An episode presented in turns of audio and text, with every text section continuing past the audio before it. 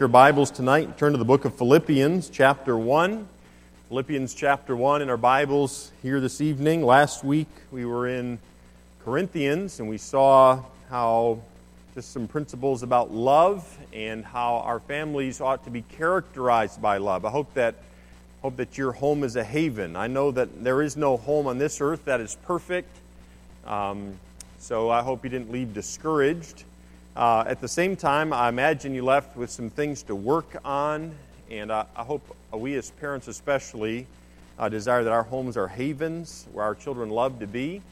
And of course, a home that's a haven isn't just a place where children get whatever they want or where people do whatever they want, but a home that's a haven is a home that's constrained by love. It's uh, a, a place where the children are loving and they're learning how to love and they're seeing that in their parents. Um, I could ask a question tonight of what does God want for your home?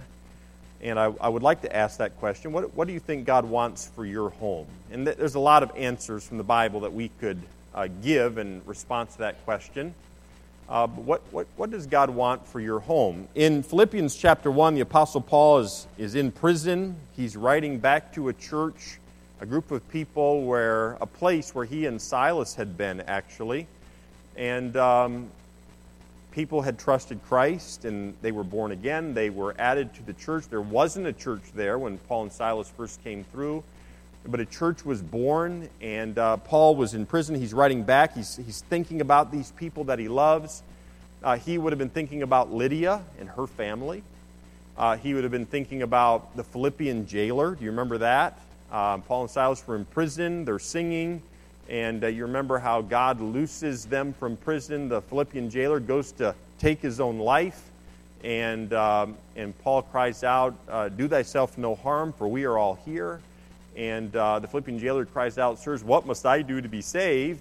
And Paul gives him an answer. Uh, later, uh, the Philippian jailer takes Paul home with him. His family trusts Christ, and they're all baptized. So they're all part of this church, the church uh, of or at Philippi, the Philippian believers. So Paul's thinking about these people. He's in prison, but he's burdened for these people that make up a church. And there were some families that we know of that were a part of this church Lydia and her family, the Philippian jailer and his family as well. And in uh, chapter 1 and verse number 9, uh, Paul is praying for them. And uh, in fact, the verbiage here in verse number 9 is that he's continually praying for them. He, he won't stop. It's such a burden to him uh, that these families in the church at Philippi have this. And so, have you ever been so burdened for something you just you just can't get it off your mind? Maybe some people, and not just people, but Lord, would you please move in and you name the person, and Lord, would you move them in this way so that they will do this? Um, because you know that that is God's plan for them. And anything short of that would be less than God's best. And you love that your motivation for praying is your love for those people and your desire that they have God's best for them. And so if I asked you that, were to ask you that question, what does God want for your family? talked about love, a home characterized by love last Sunday night. But tonight, I want to draw your attention to something that you and I have to choose to do. And that is this you and I and our families have to choose to love truth. Love truth. Um, that may sound a little uh, ethereal, it's out there. What does that mean, love truth? Well, I want us to look at our text and I, the thing I love about this passage is not only are we told what to do, we're told what it will result in in our families. And you may struggle a little bit as what does it mean to love truth? But there is no mistaking the results of loving truth. They're absolutely obvious in the passage. And as a father, as a parent, I want this for my family. And Paul wanted it for the church at Philippi, these families in the church at Philippi and so he's praying for it. Look at verse number 9. He says this. It says, In this I pray. And it means there that he's continually praying. He's not stopping. He's burdened about it. He's passionate for it. He loves them. And here's what he's praying for that your love, agape, your sacrificial love, what you sacrifice for, may abound yet more and more in knowledge and in all judgment. Verse 10 that ye may approve things that are excellent, that ye may be sincere and without offense till the day of Christ, being filled with the fruits of righteousness which are by Jesus Christ unto the glory and praise of God. Look at verse 9 again before we pray. He says, In this I pray that your love may abound, that it'll grow yet more and more in knowledge, that's knowing what is right, and he says, and in all judgment, choices, doing what is right. Knowing what is right is part of what is true. Doing what is right is the other part of what is true. And he says, I want you sacrificially to love the truth, the knowledge of it, knowing what is right, but also doing what is right. Sometimes when we think about truth, we think of it only in the knowledge realm. To be able to know what's right or wrong, what, what's true, to know the truth. But God's not just interested in our families knowing the truth intellectually. God wants our families to do the truth. You know the, the truth. You know that truth is meant to be lived out. Truth is meant to be lived out. It's not just meant to be known intellectually.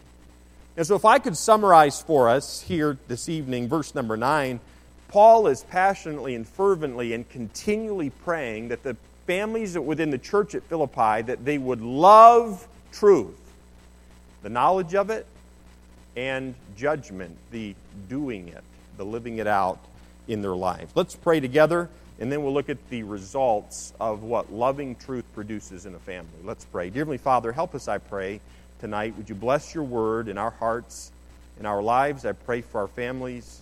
Uh, Lord, we know that we're in a battle. We know that the evil one is working, he's active, uh, he seeks to destroy. Uh, Father, I pray for fathers and mothers and children, uh, younger and older, grandparents. Lord, I pray everyone, without the sound of my voice, that we would be burdened, whether we have a large family or maybe no family, at all. Father, may we as your children be moved to love truth with all of our hearts. And Father, may we have may we benefit from it as it is written in this passage. I pray these things in Jesus name. Amen.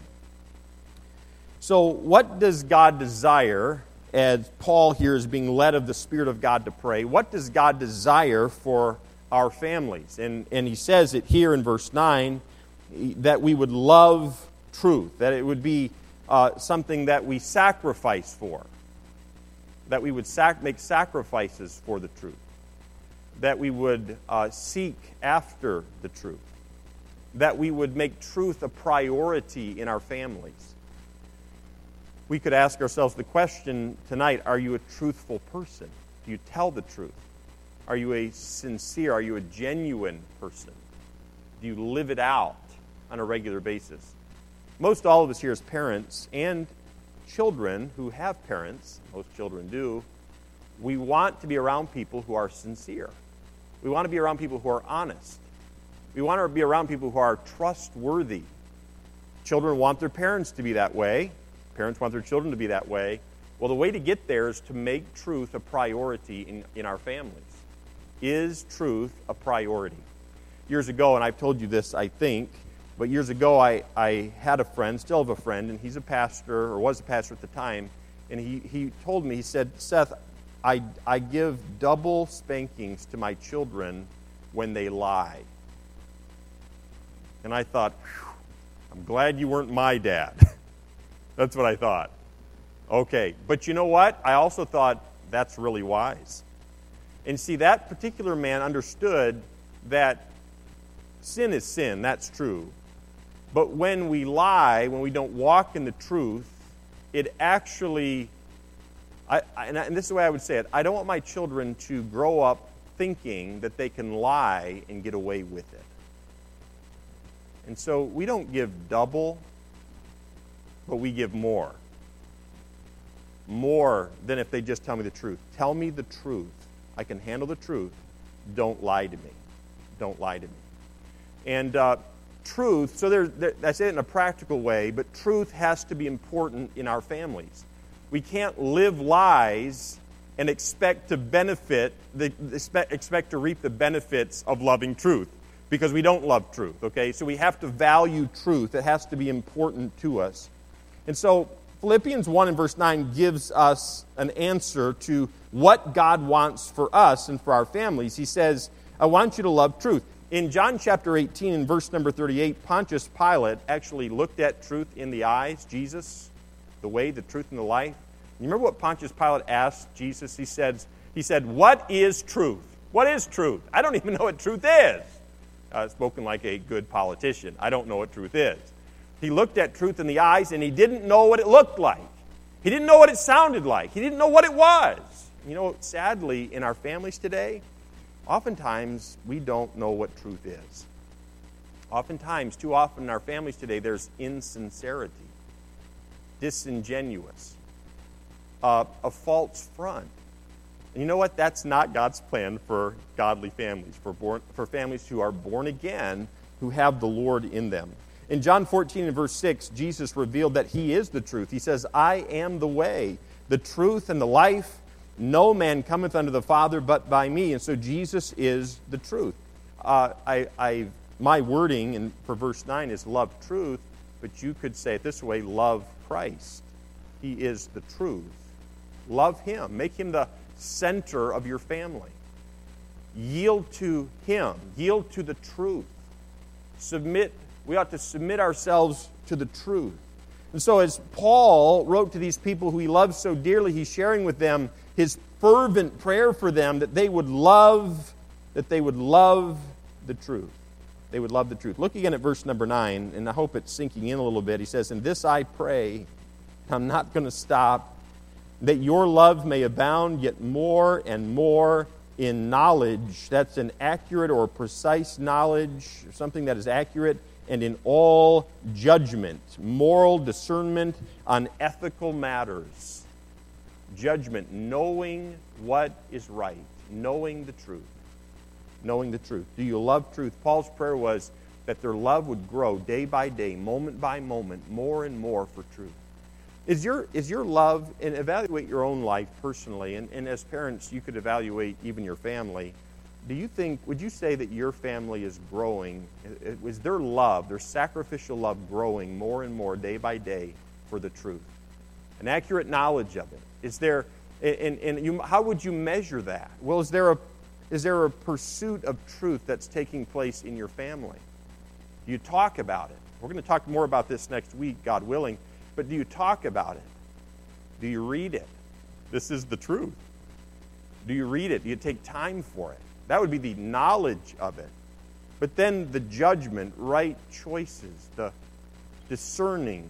Uh, is it true or is it not true? How are we applying the accurate knowledge to the matters of life? Are, are, are, do we as a family know what truth is? Or are we more like Pontius Pilate? We're just kind of going through life and the, and the, the, the current of life is pulling us and it goes this way, and so we go that way and it goes this way and we kind of go that way. And are we just getting pulled along with the current of life. How many of us understand that the current of society is not the current that we want to be caught in? How many of us here in this room can feel the pull of the current? How many of us can feel that? Are you following me at all? I, okay, you feel the pull. And, and by the way, it's just not out there, it's right here too. It's our own flesh. It's pulling. And one thing that's really struck me as a father is that my four children all have this too. And they have that same pull that's taking place in their lives. There's a battle that's taking place. The difference between me and them, and all four of my children profess to be born again. And if that is true, they each have the Spirit of God living in them. That being true, there's a battle taking place in all four of my children every day between the Spirit of God and their own flesh. Hmm. That's serious, isn't it? That's serious. So, as a father and as a mother, uh, as parents, we can lead our children to love the truth. And we need to. Paul's praying for, he's in prison, but he's thinking of these families in this church, and he's saying, I'm praying, and I won't stop praying for you because it's that important that you would love the truth and that it, you would grow in your love for the truth. You're, you're willing to sacrifice things in your life for the truth and that you'd grow in it every day, more and more and more and more, should never stop growing in our love for the truth. So here's what I want to ask then. Well, if we're going to love truth, what can we expect? If, we, if we're willing to make sacrifices for the truth, if we're, to, we're willing to pursue it and make it a the priority in our lives, not just knowing it, that's the first part of it, but then applying it to our lives, we're willing to say no to ourselves to live out the truth. That's a sacrifice. It's a worthy one. It's, it's not one you'll regret. But you know what? There are times in this life where I know the truth, now I have to do it. And if I love truth, I will. I'll do it. I'll do what I don't feel like because it's the truth. And I can lead my children in that way, I can lead my family in that way. What can I expect if I'm willing to love the truth? Well, number one, we can expect clarity in life. We can expect clarity in life. Look at verse number 10. Verse 9 says, Love truth. Verse 10, he says, That ye may approve things that are excellent. Love truth so that you can approve things that are excellent. He's talking about clarity. Approve means to know. Verse 9, Paul says, I'm praying continually for you. That's how important this is, that your truth would grow and keep growing and not ever stop growing. Because if you will love truth, you will have clarity in your lives. How many of us as, as, parents want our children to have clarity in their lives as they go through life? How many of us know that the older our children get, the bigger the decisions are and the greater the consequences or the rewards are? How many of us know that? We do. Some of us as parents are concerned about that, especially when we look at our children, we see a lack of clarity or lack of judgment, a lack of discernment. We think, we kind of go, ooh, this could be bad because if, if I'm not there to protect them, they may make the wrong choice. We know at some point as parents, we're not going to be there to protect them. They have the Holy Spirit, if they're born again, living inside of them. If we'll teach them to love the truth and will be willing to sacrifice for the truth, there's something that they will benefit from, and that is clarity in life. Uh, clarity in life. Clarity is so important. Clarity is knowing what is right. It's been, it's been said that life is choices, choices have consequences, so make the right choice. Well, it's hard to make the best choice if we don't have clarity in our lives. You know, each of us are walking through life, we face decisions every day, and so the question is how's your vision? Are you able to see clearly? Are you able to see clearly? A love for truth gives clarity. A love for truth gives clarity. I also notice uh, in, in, verse number 10, the beginning part, he says, that ye may approve, that you may know things that are, what does it say? Excellent. Um, how many of us like that word when applied to our lives? Wouldn't it be great to, to, to reap what is excellent? Wow, the best. It doesn't get any better. Um, and Paul writes to this church, these people that he loves, these families. He hasn't seen them in a, in a while. He remembers when they first believed and they, they were saved. He watched the whole Philippian jailer's family get saved and he baptized them. And, and, and, and, you know, he walked away and he had to just praise the Lord and say, God, thank you so much for what you did. He, that wasn't his original plan to go there. God redirected his steps to be there. And the whole family is saved and baptized. And now he's thinking about, he's praying for them. He loves them. He says, Love truth because I want God's best for you. I can't, I can't get you off my mind. I pray for you all the time that your love would abound more and more for truth because I want you to be able to know those things that are excellent. Now, I, I enjoy hot dogs. Koegel hot dogs are great. Uh, hamburgers are better, in my opinion. There's no doubt about that. Uh, cheeseburger, I really enjoy cheeseburgers. Some of you don't eat cheese in your burgers. I feel sorry for you. You're just missing out on life. Anyway, but you get all the right toppings on that burger and a nice bun. It, I don't think it's much better than that, although some of you uh, would say steak would be better than a hamburger. Would you say that? Some of you, you more of you upper class people, steak, you know, uh, the classier people might say steak is better than a hamburger. So you have, you have hot dogs, those are good. Hamburgers are better. Steak is best. Uh, the right cut of steak, I like my steak medium. juicy, salt and pepper. Some of you like your steak cooked like a piece of jerky. That's not steak, that's jerky. It comes in a pack. But steak cooked the right way, it's juicy. You just cut it, and it just it melts in your mouth, and a little bit of salt and pepper. It's just it's good. Uh, steak is the best. You know, it's excellent. God, this is not a health and wealth gospel, but it's it's possible for you and for me and our families to settle for that which is less than God's best. And I, and I have to notice here as Paul prays for this church, these families within this church, he's praying that they will love truth so that they will have clarity to make the right decisions that will result in that which is excellent. I don't, I've never met a parent yet um, in their right mind who didn't want the best for their children. Well, the way to get to have God's best for your children and for your family is to love the truth. Now, the word love there is the word agape. It's the sacrificial love. You're going to have to say no to some things to have God's best for your family. You can't say yes to your flesh and have God's best for your family. We got some teenagers here. You're going to have to say no to some things. Your own flesh is going to want to lead you down a path that's wrong, it's sinful, it's going to feel right, it's going to feel good. Others are going to be partaking in it. Your flesh is going to be saying, it'll be okay. It's going to rationalize it. It's going to give you a dozen excuses why it's okay to partake in it, whatever it may be. But if you will sacrificially love truth, you will have the clarity in your life to be able to know. The word approve means to know, to come alongside of, to grab hold of, to know with absolute certainty this is best for my life. How many of us know as we get older, we face some decisions where we're kind of like, oh, could someone else please make the choice? Which, which one should I make? Uh, do I know a love for truth, a sacrificial love for truth, will produce clarity? But secondly, I notice a sacrificial love for truth will produce character. Character. Clarity is knowing what is right, and clarity is really important. It's great to have. I love it in life when I have clarity. I just know this is what this is the only option. There are no other options. This is the way. I don't like it when there are options. I like clarity.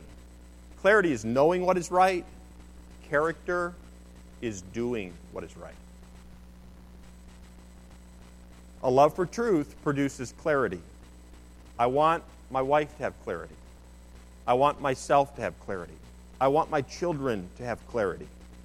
And they're, they're at different ages, they're different stages in life. A love for truth produces clarity. That's knowing what is right. A love for truth produces character. That's number two. Character is doing what is right. You know, it's one thing to know what's right, it's an entirely different matter to do what's right. When there's pressure, when there's a fear of man, when there's peer pressure to, to fit in, to be conformed to this world. It's going to take some character to go through life. It's going to take some character to say, you know what, I'm, so, I'm sorry, I'm not going to do that. And, and, and, and, you know, I, here I am talking to who knows who, but I'm sorry, I'm not going to do that. A group of friends, maybe. Um, but sometimes the hardest people, hardest person to say no to is right here. No, I'm sorry. I'm not going to do that. I know you feel like it. I know you want to. You see, a love for truth produces character. Look at verse number 10 again, the middle part. He says it this way that ye may be sincere. Verse 10, verse 9, he's saying, Love truth. Verse 10, the middle part, that ye may be sincere and without offense till the day of Christ. This was Paul's prayer. He's thinking about these church members. There happen to be some families in the church of Philippi. He's think, so he's thinking about families. He's saying, I am praying for you, and I'm not going to stop praying for you because I want you to, I want you to reap the benefits of loving truth. This is what you need to do. And by the way, these families hadn't been saved that long. They hadn't been saved for 10 years or 20 years or 30 years. They'd been saved a few years. They didn't have the New Testament the way you and I have the New Testament. None of them had been to Bible college. We have a jailer. We got Lydia, seller of purple. She's a businesswoman, successful. These people don't know, maybe even have as much knowledge as some of us have in this room. And yet, Paul is saying you can still love the truth so that you will reap the benefits of loving the truth, so that you'll have clarity, you'll know what's right, and you'll know what's best. So then you'll also be able to do what's best. You'll have the character to actually to live it out in your lives. Character is doing what is right. Abraham Lincoln said this. He said, Reputation is the shadow, character is the tree. See, our character is much more than just what we display for others to look at. Character is who we are when nobody's watching. It's what we say, it's what we do when nobody else is around. Good character is doing the right thing because it's the right thing to do. You know, there are some young people here this evening, and as your pastor, that's my desire for you that you do the right thing when you're at school, when you're around your friends, hey, when you're at home and you're on your phone, whether mom's there or dad's there or not, maybe it's just you. Maybe you're maybe you have a couple influences and they're not the best influence, or maybe it's just the influence of your flesh. My prayer for you as your pastor is that you would have clarity to know what is right and the character to do what is right when nobody else is around. And sometimes that is incredibly hard to do. and the way to get there, mom and dad, this is where you come in. Teach your children to love the truth. Teach your children to make sacrifices for the truth. Teach your children to make truth a priority. Teach your children to, as Paul wrote, love the truth. To love it. To love it. More than anything else. There's nothing wrong with that because Christ is the truth. So to love the truth is to love Christ more than anything else. To love Him more than I love me. To love Him more than I love my reputation. To love Him more than I love fun, and I like fun. But to love Him more. To love Him more. Love truth. Character is doing what is right. Look at verse 10 again, the middle part. He says, That ye may approve things that are excellent, that ye may be sincere. The word sincere means to means without wax. Um, you say that's wonderful, Seth. Thanks. Okay, in it, the word sincere was a, a term for uh, potters would use. They would take a, a, a clump of clay and they would mold and shape that clay into whatever form they want it to be, maybe a, a pitcher or a nice vase or something like that, a pot. And, uh, and after they would mold it, of course, it was still moist the clay, and they would put it inside of a kiln or an oven. They would fire the kiln, fire the oven, and they would bake the clay. It would harden, and then they would finish it off with any decorations or something like that, or maybe even pre-decorate it before they baked it. If they heated up the kiln too hot, or left it in too long, or maybe there was something wrong with the clay, sometimes the potter would go and he'd pull it out of the oven, and there would be a crack in the in the pottery. And if that were the case, an honest potter would take the pot and he would throw it into a heap and it would break into a bunch of pieces and it was done. There was nothing that could be done with it. But if the potter was dishonest, he would take that pot with a crack in it or weakness. He would take wax and he would melt the wax and he would fill the crack and then cover it up so no one could see it and he'd sell it anyway. Um, and if you or I were to purchase that and we were to try to cook some uh, something in it, we'd put it in our oven and we would try to cook something in it, and the wax would begin to melt, and the pot would break apart or it would leak. Why? Because the pot was insincere. And so, people in those days, when they were shopping for pottery, many times they would take the pot and they would hold it up to the light of the sun. And if there was uh, insincerity in the pot, it would, the light would actually penetrate through where the wax had been put. And you could tell you know, we're supposed to, in this context, hold our lives up to the light of God's Word and let it reveal to us where the insincerities are, the places of weakness are in our lives.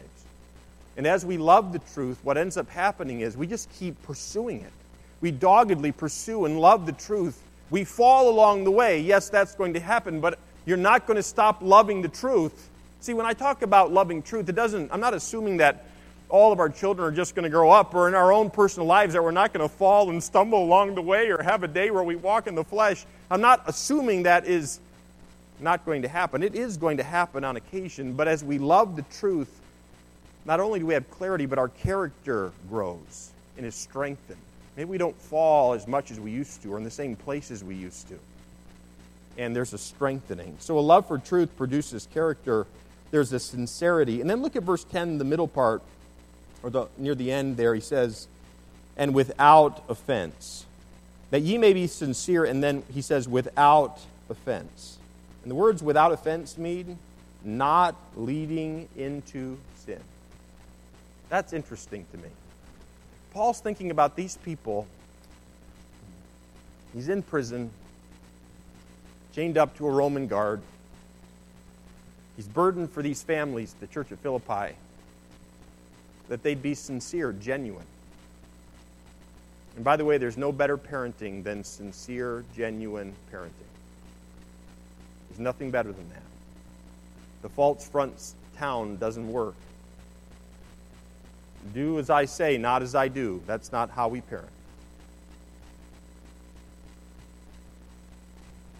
He's thinking about them and he's thinking, and I don't want them to lead one another to sin either. Is it possible that you could lead another church member to sin? Yes or no? Yes, it is. I can lead my children to sin. I can lead my wife to sin. She could lead me to sin. We can lead one another to sin. And Paul writes to these believers, he says, Don't lead each other to sin without offense. How do we keep from doing that? The answer is love truth. You're going to have to make some sacrifices for truth. Now, this morning we had the Lord's Supper for those of you who are here and uh, communion. And we talked about a friend that we have Jesus, what a friend for sinners. Wasn't that wonderful? Think about that. He's my friend. Friend when I was a sinner, and he is a friend that sticketh closer than a brother. He is my friend. You know, my heart is drawn out to love him. This is just the application of that. He loved me when I was unlovable. It makes a lot of sense for me to love him because he first loved me. And I'm going to have to say no to me to love him the way he deserves to be loved. Love truth. Love truth. It results in it re- results in a life of clarity. It results in a life of character, a family that has clarity, a family that has character, sincere, not leading into sin. And then, very quickly, in verse number 11, it talks about Christ likeness. Now, we could say for a moment, you know, this is just isn't practical. I mean, clarity is practical. That's for this life. I want my children to have clarity in making decisions. Character is practical because I want them to be able to have good relationships working with people and to be able to make good money. And if they're not honest, then it's all their business is going to fall apart. So character is important. But Christ likeness, Pastor Ferguson, uh, that really, I mean, what is that? Well, what Paul's talking about is love for truth will help you in this life. It'll help you to be who you who God wants you to be. It doesn't get any better than that. But if you'll love truth, the rewards are not just in this life, they're for all of eternity. There are some, some maybe some men in this room, and you have wisdom. You can teach your sons and your daughters the wisdom that you have, and they can go out and make a good living. They can establish and maintain good relationships with people. And that's wonderful. But you know what? If you'll teach your children to love truth, they will benefit from their love for truth in this life, which is just a vapor, just a short period of time. The benefits of loving truth for this vapor of a life last forever. Look at verse 11. He says, Being filled with the fruits of righteousness. That's the result of loving truth, which are by Jesus Christ unto the glory and praise of God. You know, if I'll love truth, you know who is glorified? You know who's honored if I'll love truth? God is. He is lifted up, He is magnified, He is glorified. You know who is glorified and honored and pleased when, if I'm able to lead my children to love truth? God is honored and glorified. You know, the concept isn't all that complex. Love truth. Just two words. Sacrificially love the truth. The Bible says, buy the truth and sell it not. There's a lot of things you may sell. Cindy says, I can't sell a thing. I only collect things. I buy things, I don't sell things. You know, there's some of you who are good at selling stuff. You should come over and I'll give you stuff and you can go sell it. Okay? I give things away, I don't really sell much. Buy the truth and sell it not. It is a worthwhile investment. I'll close with this. You're going to lead your family to love the truth, you're going to have to make time for it. You're going to have to make time for it. I know we're busy. You're going to have to make time to, to open up the Word of God. You're going to have to make time to read it. You know, in, in, a, in a family meeting like this, there's a couple things that we can. Don't just leave burdened. Make some adjustments. Don't leave, don't leave and think, you know what, I'm just failing. My children are half grown. I've only got five years left with this one and two with that one and seven with that one. I don't. Don't, don't leave like that. Leave and say, you know what, I need to make some adjustments. I love the truth. Lord, help my love to grow for it. But then, Lord, how can I make, how can I show my children that truth is that important to us? Well, make time for it. Talked about the daily devotions. We have the Awana program coming up. Sunday night services are a great time to, to prove to your children, to display to your children, family, you don't have to say this. It just, it just is communicated. Family, truth is important to us. Really important. Wednesday night with Awana, Sunday school for your children, take advantage of these things. So make it a priority and then walk in it. And to walk in it, you're going to have to make some sacrifices. You're going to have to say no to some things to say yes to the truth. When the Spirit of God speaks to you, you're going to have to say no to your flesh to say yes to Him. The Spirit of truth. And you know, my, my prayer for you and, and for me would be this just one truth at a time. You know, sometimes I look at parenting, it's a bit overwhelming. I look at, I look at all four of them and I think, what are the chances? I mean, I literally want to, I literally want to kind of bend over like that. What are the chances this happens? And then they got to marry other people. You know, I mean, other people, four other people, it's got to be included. I mean, who knows what their parents are doing right now? Who knows what kind of people they're going to be? You know, and, and you know, are they gonna are they going to are they gonna make it? Is it gonna be all right? Okay, I'm like you, I think like that sometimes. Okay, I'm gonna let all that I'm gonna set all that aside, and it's just gonna be today. We're gonna love truth. We're gonna sacrifice for truth. We're gonna make time for it. We're gonna say no to me. We're gonna say yes to the Spirit of truth. We're gonna say yes to Jesus Christ. Truth. I'm gonna love it. Let's pray.